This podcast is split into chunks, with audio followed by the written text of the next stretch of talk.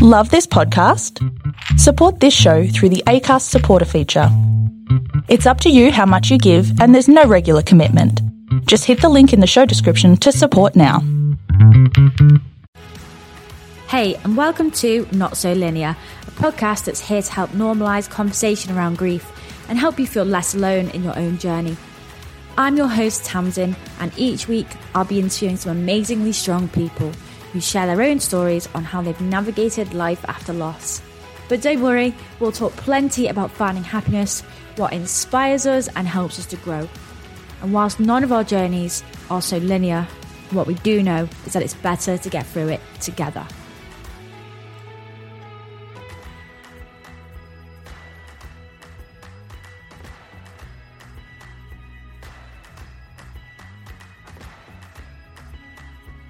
Hey everybody! Firstly, I cannot believe we are up to episode 5 already. This is the one I probably learned the most from, just simply because I haven't been through this experience myself and was delving into the unknown. I recorded it a few weeks back with Dr. Jess, who is an LA based psychologist who helps women in reproductive mental health. However, all of her theory went completely out the window when at 16 weeks pregnant, she had a miscarriage. The majority of my listeners are in their 20s and 30s, the childbearing age, meaning it's so incredibly important we know how to openly talk about this taboo topic, support ourselves and our peers who may experience a miscarriage. What really hit home was the fact I came to the realization that so many women deal with this grief by themselves because as a society, we do not talk about pregnancy until the 12 week window has passed. Dr. Jess and I do discuss this quite a lot because we started to wonder why. There are many reasons, of course, why women don't want to talk about it so early on. But is it because we're too scared to talk about grief? We're too scared to talk about our loss? What if actually it became normal that we did talk about our pregnancies at six weeks and then it helped more women feel supported and feel like they had the ability to open up if a miscarriage did happen. Of course, everybody is able to have their own opinion. Whatever I think or you think, we're all completely different, but it really made me question that when I have my own child, would I be so secretive in those early days? Because actually, I know I'm quite an emotional person. And if I was to go through this experience myself, I'm not sure I would want to hide it. However, like I said, we're all extremely different. I think the purpose of this episode is to just get these kind of thoughts out there and get people talking. Dr. Jess and I also talk about what you shouldn't say to somebody who's gone through a miscarriage and how many women wrongly put blame on themselves when actually a lot of the time it just comes purely down to science. And as well as that, how important it is to make sure that we support the person who is also the partner. Please remember to subscribe, rate and review because the more that you do that, the easier it is for my podcast to be found by others.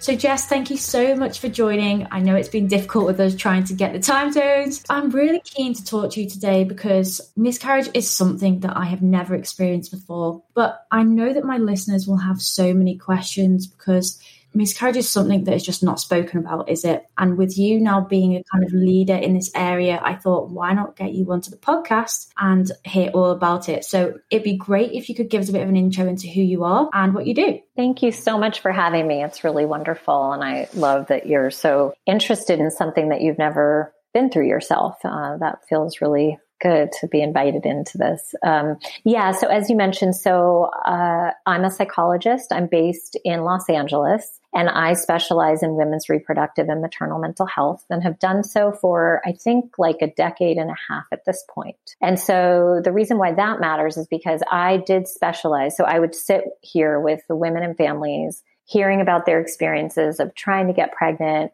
struggling in pregnancy, pregnancy loss perinatal and postpartum mood and anxiety disorders. So all things related to the road, I guess, to motherhood. And I had not lived through something personally that I could sort of relate to.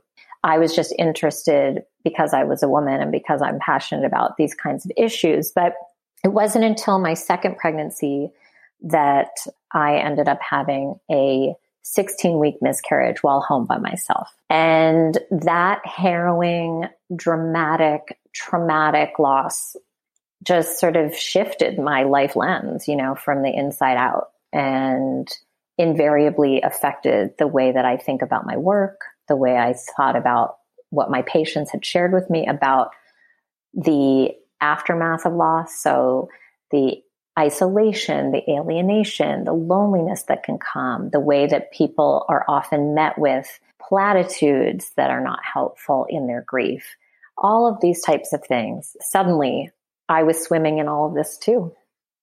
And so it, wasn't until after my healthy daughter was born uh, that I started really writing, though, about miscarriage and really wanting to make a dent in the cultural conversation surrounding it.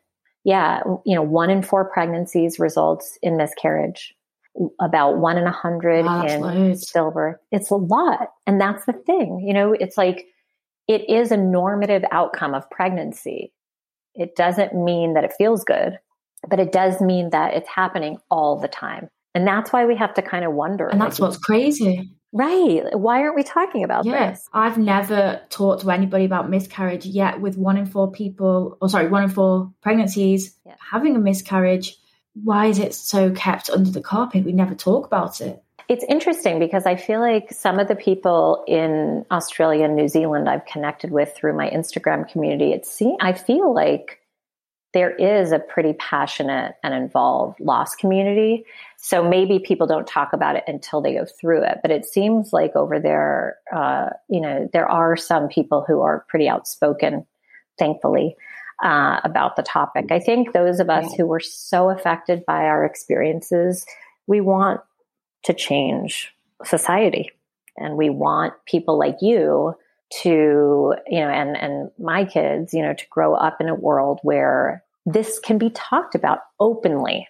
When you went through your miscarriage, did you keep it to yourself or did you reach out to other people for help? I was already in therapy, so I turned to my therapist to talk about you know what I had gone through. I felt comfortable turning to people, but yes, re- the question you're asking is so important like returning to work though and then having to sit across from patients, them now knowing that I'm in pain. I'm in a pain that they know. That was excruciating and that was compelling. And that I get really into this in my book because I felt like, hold on, I have my PhD. How did I not learn along the way anything about this? About a therapist losing a pregnancy, about a therapist grieving something that their patients know about because my belly had expanded, so I think, uh, you know, I want to say that ultimately I, I hope I've become a better therapist for it.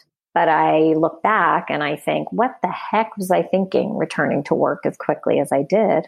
I don't know that I was able to provide the type of attention that I aim to provide all the time because I was just so wrapped up in my own experience you had your own trauma that you were also trying to deal with. And I guess the return to work is so difficult for women. And I've heard you speak about in your podcast previously that in society, we do not talk about our pregnancies before 12 weeks. Mm. And why is that? Is that because society tells us that we shouldn't talk about death and loss if we are to go through a miscarriage? And that surely alienates people even more. So, how have you experienced that? What's your thoughts? Thank you. Yes, uh, I'm very passionate about this particular part of the pregnancy loss conversation because, yeah, I think unfortunately, like, I get why healthcare providers say this to people, you know, that they say, until you're into the second trimester, there's risk of miscarriage. And then they don't have to say the next sentence, which is, so maybe don't share your news until you're quote unquote out of the woods. Cause as those of us who have had later losses understand you're, you're never out of the woods. And then also to your point, if we lose a pregnancy, aren't we going to want support? And why should we rob ourselves and other women of that support? So it really is quizzical. And it's true though, you know, a majority of miscarriages happen in the first trimester. Again, I do understand the sort of scientific sentiment there, but what is kind of couched within that statement or tucked in is this kind of like, yeah, and if you lose the pregnancy, you're not going to want to talk about grief. So let's just want, just skip that altogether and only share it when it's like unequivocally good news. I never gave it thought in the past, but if I was to be in a workplace knowing I was eight weeks pregnant and then hadn't told anybody, and the next day I was to traumatically lose my pregnancy, who would I turn to because I hadn't told anyone? So not only had I gone through the emotional roller coaster of bringing someone excitingly new to my life, they then when and I wouldn't have anybody to share that with. That's exactly right. And I mean, yes, that's in the work setting that you're talking about, but they're even, I feel like, suggesting that you don't tell anyone. So if you didn't even tell your own parents or your best friend, so it's, yes, it assumes that we shouldn't talk about grief and that we shouldn't have support should we find ourselves in it. And that just doesn't work. I mean, again, especially because I mean, it, look if if miscarriage happened like one in a million, all right, I would maybe understand why they you know suggested to do it that way. But this is too common, too frequent to ignore. What would you say is the best way to help somebody going through a miscarriage? How do you feel that people should approach the topic?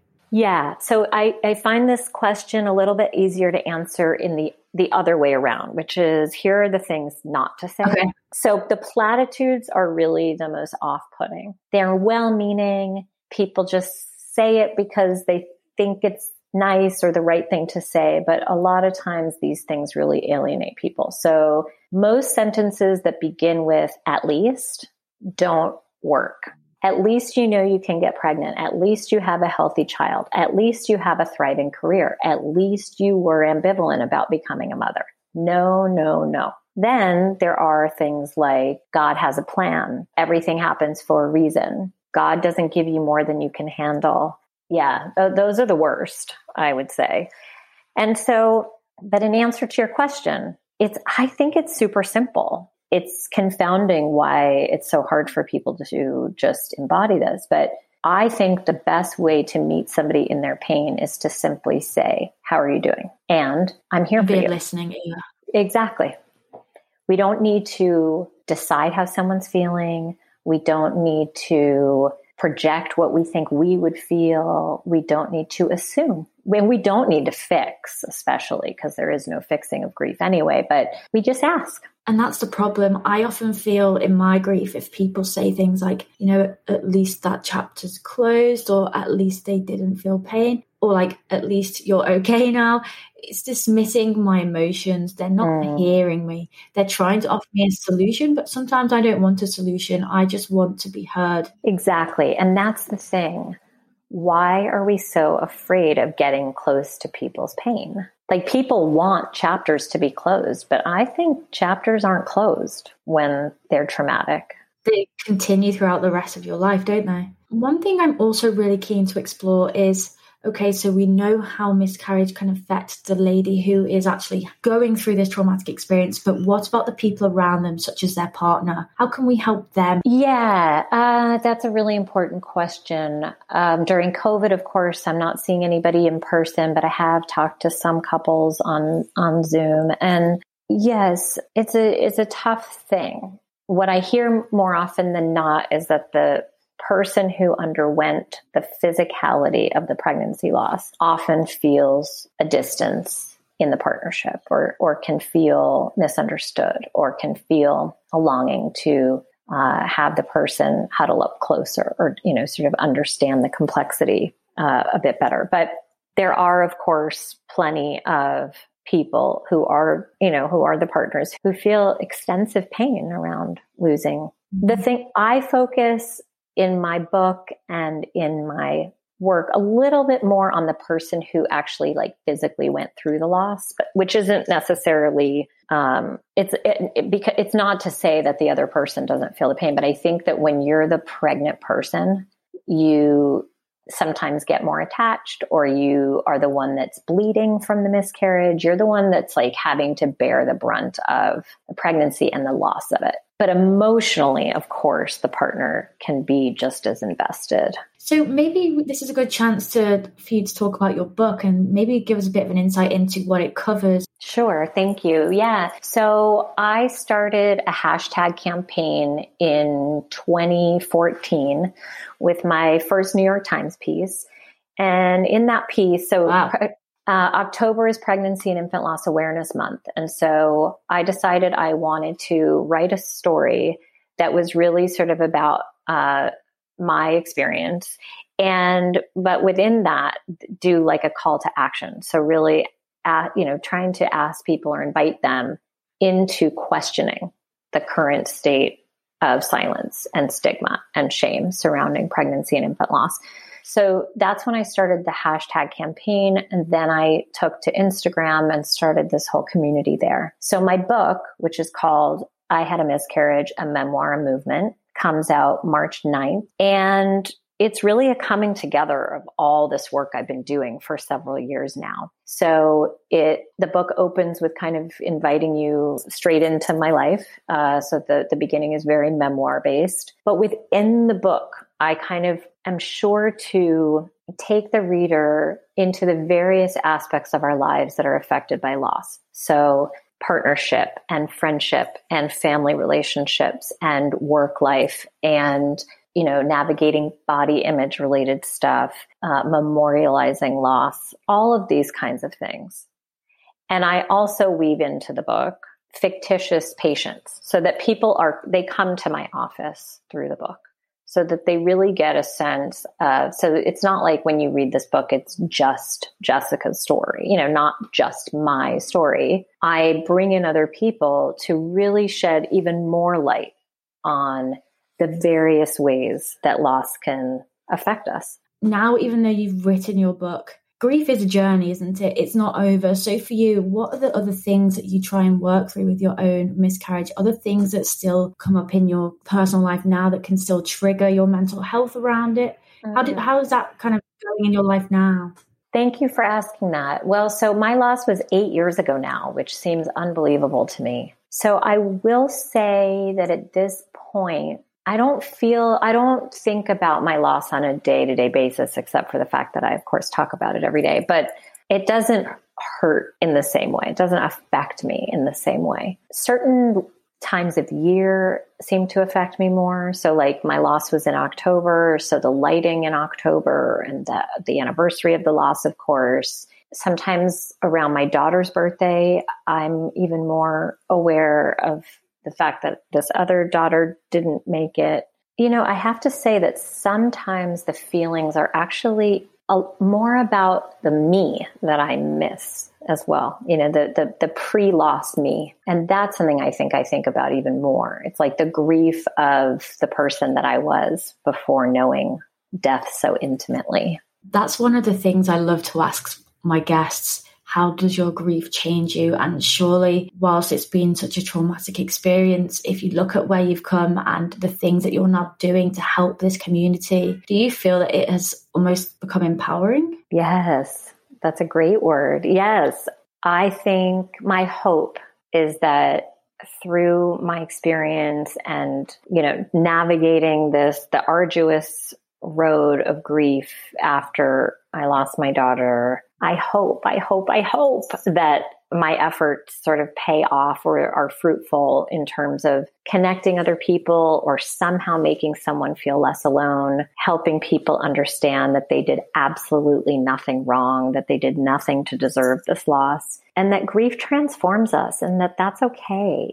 Like, I think if grief is based on love, why would we want to undo the grief? Right? It doesn't mean we want to live in it forever. It doesn't mean we are going to be depressed forever or something. It doesn't. It means we're honoring what we've been through. And I think that's beautiful and potent, and we have to. Many people must look at miscarriage in a, in a very different way, almost detaching it from grief because they think, oh, well, that woman hasn't met their child yet. At least it's not the same because their child wasn't born. But actually, it's a completely different way to look at it. Your child was unborn. You didn't get to meet that child. Is that something that many women talk about when they come and talk to you? That they didn't get to meet their child? Yeah, like, and the stigma around it when people maybe dismiss their grief because yeah. it's not the same as having a child that was alive. yes. They didn't get 100%. a chance to meet their child. Well, that's exactly right. And I think that's why our society has such trouble dealing with the grief around pregnancy loss because no one met this baby, no one met this fetus. And so, sort of mm-hmm. like, I think people minimize it. Like, you got to get over it. Like, at least it wasn't a toddler. At least it wasn't your mother. At least it was. And it's like, well, for many people, especially because these days we can know we're pregnant so early on in the pregnancy because of pregnancy tests, people get attached. People get attached to the idea of this pregnancy and of this potential person. They get attached to the idea of a family. And so people don't really seem to get that, that that's part of the reaction of the grief. And yes, I do think a lot of people feel minimized for that.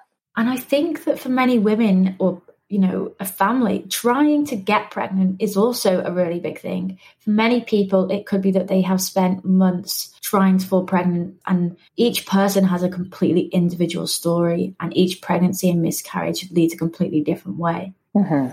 Thank you for saying that. My book definitely is sure to include people who don't feel devastated after loss. Sometimes people aren't, and that's okay too. So it's like we can't mm-hmm. assume what people feel unless until we find out. And I think that's hugely important because for some people, a six week loss may just feel like, you know what, something must not have been right. I'm going to try again. For another person with a six week loss, they might be many, devastated, you know? Do many women feel like it's their own fault? Yeah. And I think unfortunately they do that because the medical facts are not understood for some reason, or maybe because we, again, we live in a world where we're not talking about it enough. But the, the science shows that a majority of miscarriages are happening due to chromosomal or genetic issues. So there's nothing you can do short of getting in like a very intense like car accident or doing drugs heavily.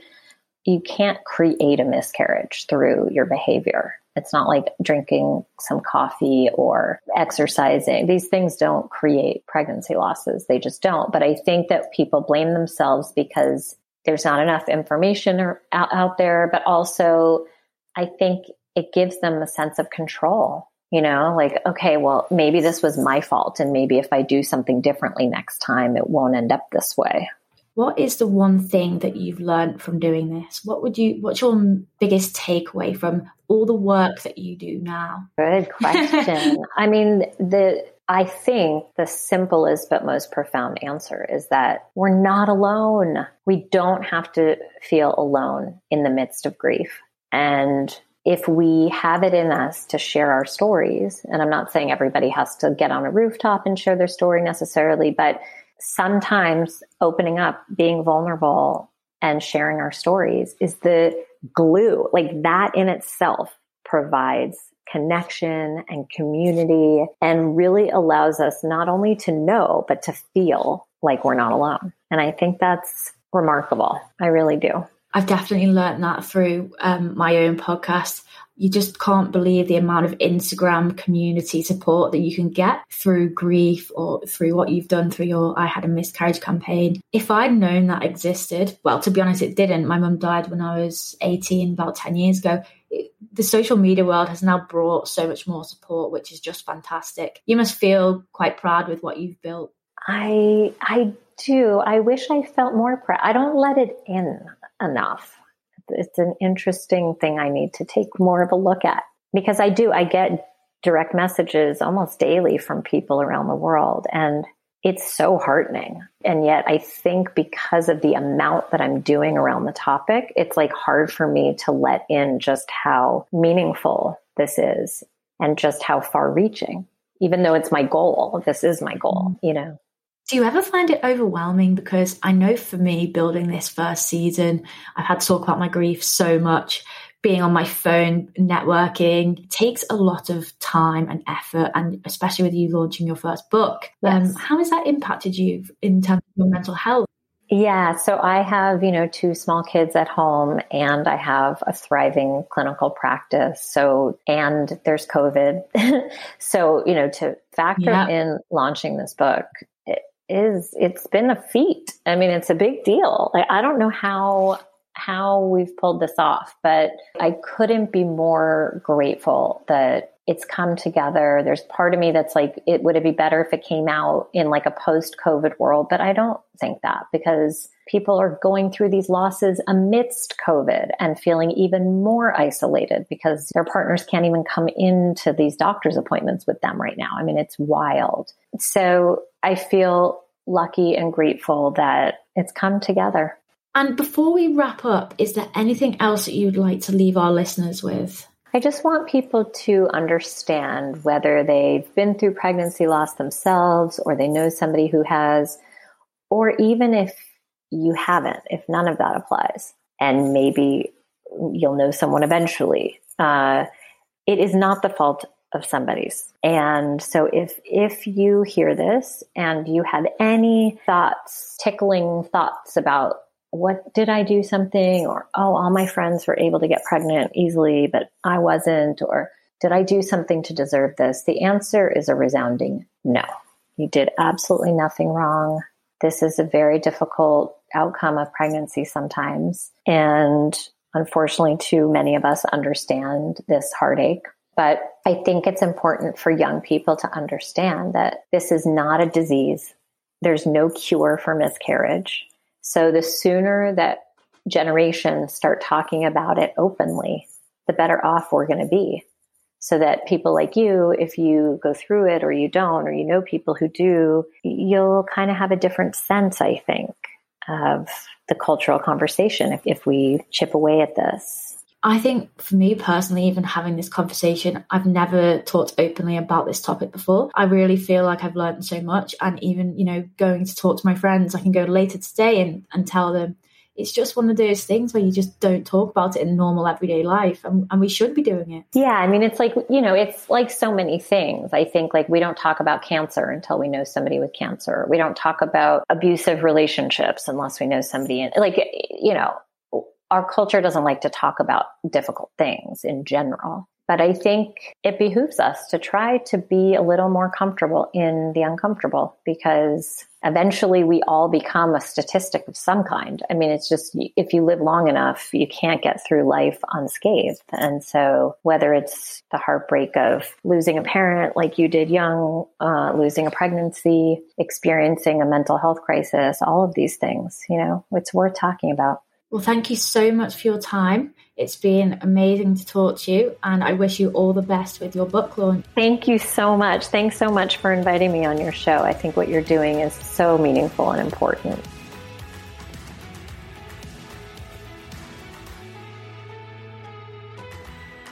Thank you so much for listening to the Not So Linear podcast. Don't forget to subscribe and leave a review across Apple, Spotify, or Google Podcasts. Thank you.